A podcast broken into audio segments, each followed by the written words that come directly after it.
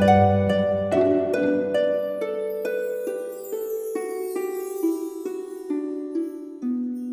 イルセラピーでバラ色の人生。宇宙とつながるミオラジオ。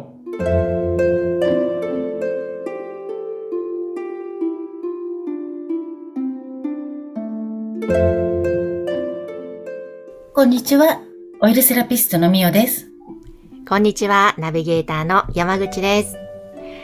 えー、みおさん、最近なんか継続していろいろ続けていらっしゃることがあるそうですね。そうなんですよ。ぜひ、うん、あの、このラジオでもね、お話したかったんですけども、うん、最近また瞑想を、うん、あの、1ヶ月ぐらいね、ここのとこやってます。へえ、瞑想、私も時々やるんですけども、うん。どん、なんかどんな風にやってらっしゃるんですか？あの、ちょっとその1ヶ月ぐらい前に、ある方にお会いして、QE 瞑想っていうのを習ったんですよ。QE 瞑想ですか？はい。QE ってアルファベットですか？そうです。どういうものなんですかこれは？えっと、クオンタムエントレントメントって言って、はい。このクオンタムっていうのが、あの、量子力学の量子。うん。っていうもので、エントレントメントっていうのが同調。同調する。だから、もう直訳しちゃうと、その量子に同調する。っていう、ちょっとわけのわからない、わかるようなわかんないような。はあ。あの、量子力学って、あれですよね。あの、あの、なんていうんですか、物理の。そうですね。宇宙を構成するとか、はい、もうこの世のいろんなものを構成するものですよね。はい、結局、その、物質って、例えば今ここに私マグカップ持ってるんですけども、はい、マグカップを、こう、もっともっと分解していくと、じゃあ原子になり、物質をね、構成している物質、原子になり、その、こうね、横中性子だとか、こう何、電子がこうね、陽子とか回ってるじゃないですか。で、まあ最終的には紐とか粒とか言われてて、で、それは何かっていうともうエネルギーとしか言いようがなくって、そこの部分に同調するっていうことなのかなっていうふうに。へえ。え、なんか、瞑想というと、こう、まあ、お腹から息を吐いて吸ってっていう、あと鼻呼吸とか、いろいろあると思うんですけども、はい、何か吸引瞑想の特徴とかあるんですか？あの、何もしない訓練みたいな感じですね。ほまあ、瞑想ってね、ほら、こう思考を黙らせるようなこう感じでやるじゃないですか。はい。ただまあ、人間の思考って、それこそもう自動的に起こってきちゃうんで、考えないようにしようとすると考えちゃうじゃないですか。はい。考えます。そう。で、あ、じゃあ目つぶってこうね、呼吸整えて、あ、瞑想しますって言っても、あ、そうだ、後であれやんなくちゃとか、あ、明日そうだそうだなんだとかって、必ずずっと思考がね、もう自動的に起こってきちゃうので、はい。で、起こってきた時に、あの、ちょっと自分を俯瞰して、うん、あ、今この思考をしてるねっていうふうに自分で認識するんですよ。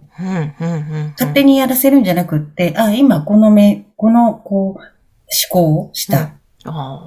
で、と思ったら手放す。で、またこう静かにして、またすぐ次の目、あの思考が入ってくるんですけど、うん、あ、今またこんなこと考えてる。で、手放す。うん、それをずっと繰り返していって、やっぱり思考と思考の間にふっとこう隙間ができてくるんで、うんうん、まあそれをとにかく繰り返していって、自分の思考にも気づいてあげる。なので、あの、努力はしなくていいんですよ。思考を止めなきゃみたいな努力はしなくて、全然よくって、はい、あ、今こんなこと考えてるね。終わり。あ、次何の考えくんのみたいなぐらい、あの、冷静に自分を眺めてあげて、気づいていってあげる。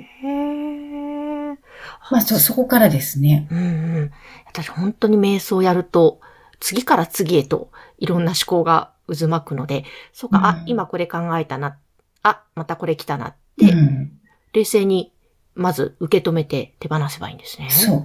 で、またなかったとしたら、じゃあ次何の思考来るのぐらいに、もう自分が上から目線な感じで、うん、次何の思考来るみたいな。それぐらい思考ってもう無意識に自動的にやってるので、そこの上の目線からね、次何の思考来んのみたいな、それぐらいの、こう、構えでやってあげてると、あの、だんだんね、あの、思考が止まってくる瞬間もあるので、で、一個特徴的なのが、うん、あの、それで結局何を目指してるのかっていうと、瞑想で、すごくこう、やっぱり深いところに行くんですけども、うん、そのさっき言った量子っていうのは、はい、物事のこう、なんて言うんでしょう、想像の源、もう、あの、まあ、それを人間って神様って言ったり、無意識の領域だったり、 higher self とかね、うん。うん、いろんな言い方があるんですけども、うん、もう天って言ってもいいしね、 something great とかでもいいんですけども、うんうん、そういうところと多分近、近づいていく。で、結局、物事の、こう、なんて言うんでしょう。すべての物質化も、こう、出来事っていうのも、の、想像の源はそこから出てくるんですよ。無から生まれる。うんうん、で、無っていうのが結構難しくって、無っていうのは何にも全く何にもないってことじゃなくって、うん、何もないというじゃ、という状態があるっていうことなんですよ。はあ、何もないという状態がある。そう。だから、結局、何もないっていうことを誰かが認識しなきゃ、わかんないじゃないですか。あ、まあ、そうですね。うん。そう言われてみれば。そう、だからすべてが人間の認識によって、やっぱり物事ね、成り立ってるので、やっぱりこのね、スピリチュアルでも言われてるけど、自分がこう、み、なんて言うんでしょう、自分の世界でそれぞれが生きてるんだろうなと思って。うん、うん、うん。えー、これ、あの、何分ぐらいやるんですか？えっとね、大体、まあ別に何分やんなきゃいけないってこともないんですけど、うん、多分、まあ最低10分ぐらいをやればいいんじゃないですかね。うん、10分からまあ、まあ、30分やってもいいし、20分ぐらいでもいいし、うん、ただ5分以内だとちょっと短いかもしれないですね。なので、まあ10分ぐらいを目安に、最初は。うん。ええー、なるほど。でも、でうんうん、どうぞどうぞ。あの、これってその、なんて言うんでしょう。メンタルとかね、この頭がこうリラックスするとか、まあリラックスだけじゃないんですけども、想像の源にね、近づいていくので、それこそいわゆる、あの、スピリチュアル業界の引き寄せ的なこともすごく起こってくるんですよ、実は。へえ、不思議。だって全部そこから生まれるので、物事が。ああ、そうか。うん、物質化現象からいろんな、あの、うん、出来事が。うんうんうん。え、なんだろう、それって、潜在意識がよく書き換えられるとかなんか言いますけど、はい、そんなような現象なんですか？表現がちょっと違う。えっとね、そうですね。潜在意識っていうのもね、またその、うん、あの、多分人によってちょっと定義が違ったりするので、うんうんただ、それの潜在意識の中のもしかしたら一番深い部分なのかな。結構この辺の言葉の定義ってすごく難しいので、うん、あの、物理学者がちゃんと定義する、できることもあれば、スピリチュアル業界でこういうもんだよねって思われてることもあると思うんですけど、まあ、でももう何と呼んでもいいと思うんですけどね、無意識だったり。でも、書き換えようとか、とにかく努力はいらないんですよ。ああ、そうだ、もうただ今こう思ってるな。うん、これ考えたね。うん、もう本当に気づいてあげるだけ。へえ、そうしていくとなんか気持ちも楽になっていくんですか？どういう感覚なんですか？そうですね。なんて言うんだろう。まずはもう体感的にすごく気持ちいい。へで、体にとっていいっていうのはもうこれはもう、あの、ね、最近あの、なんて言うんでしょう。えっと、Google とかでもマインドフルネスとかね、うんうん、流行ってるじゃないですか。はい。今時ね。うんうん、で、そんな感じで、あの、体にとかこう、頭もクリアになる。で、やっぱり想像力がね、湧いてくるっていうことのためにマインドフルネスって流行ってきたと思うんですけど、うん。で、体にも、単純に体にもすごくいいですね。うん、そう。で、その体にいいっていう話で言うと、うん、ちょうどこの前ちょっと寝すぎちゃって、寝すぎちゃってっていうのおかしいんですけど、あの、二度寝とかしちゃってて、うん、大体私二度寝しても全く問題ないんですけども、たまたまその日は二度寝したらなんか起きてちょっと頭が痛いなっていう感じだったんですよ。うん、で、なんか久しぶりに頭痛くなったなと思って、はい。で、あ、そうだ、瞑想やろうと思って、うん、瞑想して、もう10分もしないうちに、頭痛がピタッとなくなっちゃって、あ、やっぱり体にもいいんだ、みたいな自分でももう一回ね、再認識したんですけどね。ああ、そうなんですね。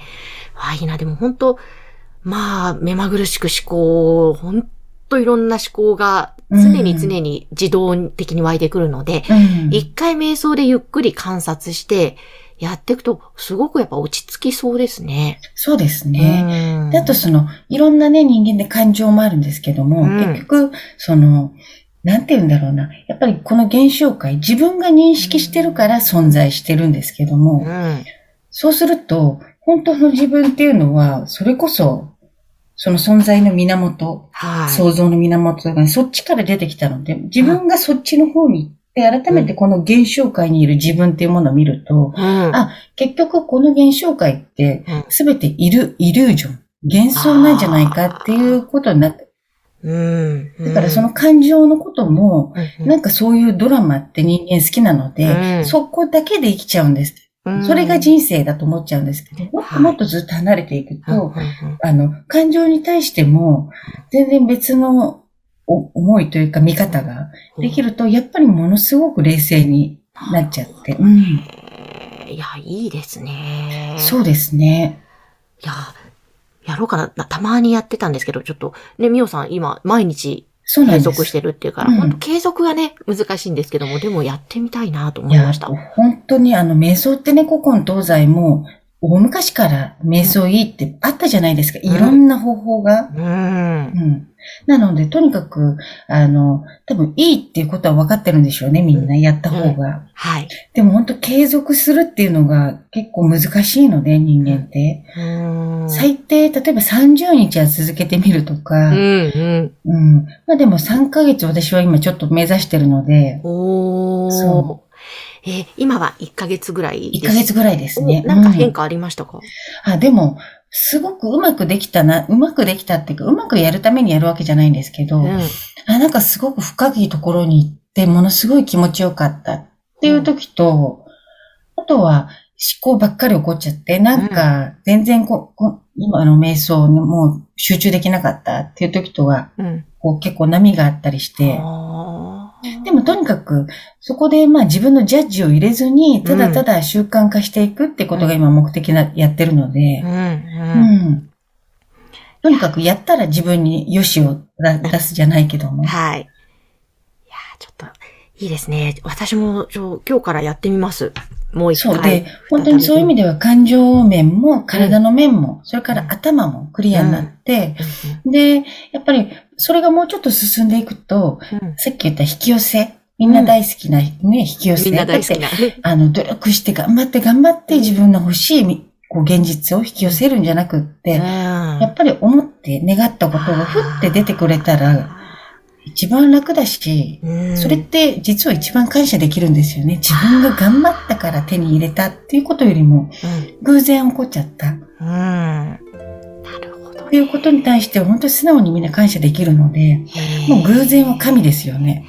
わあ、素晴らしい。私もだから偶然の連続で行きたくって、うんうん、あの、頑張るんじゃなくって、なるほどよっぽど怠け者なんだろうなと思うんです。いや私もでもそうしたいですね。そうやって生きていきたいですね。いやちょっといいな、また深い呼吸をしてみようと思いましたね。はい。えー、今日はじゃあその瞑想のお話をしていただきました。み、お、さん、ありがとうございました。ありがとうございました。それでは皆さん、ごきげんよう。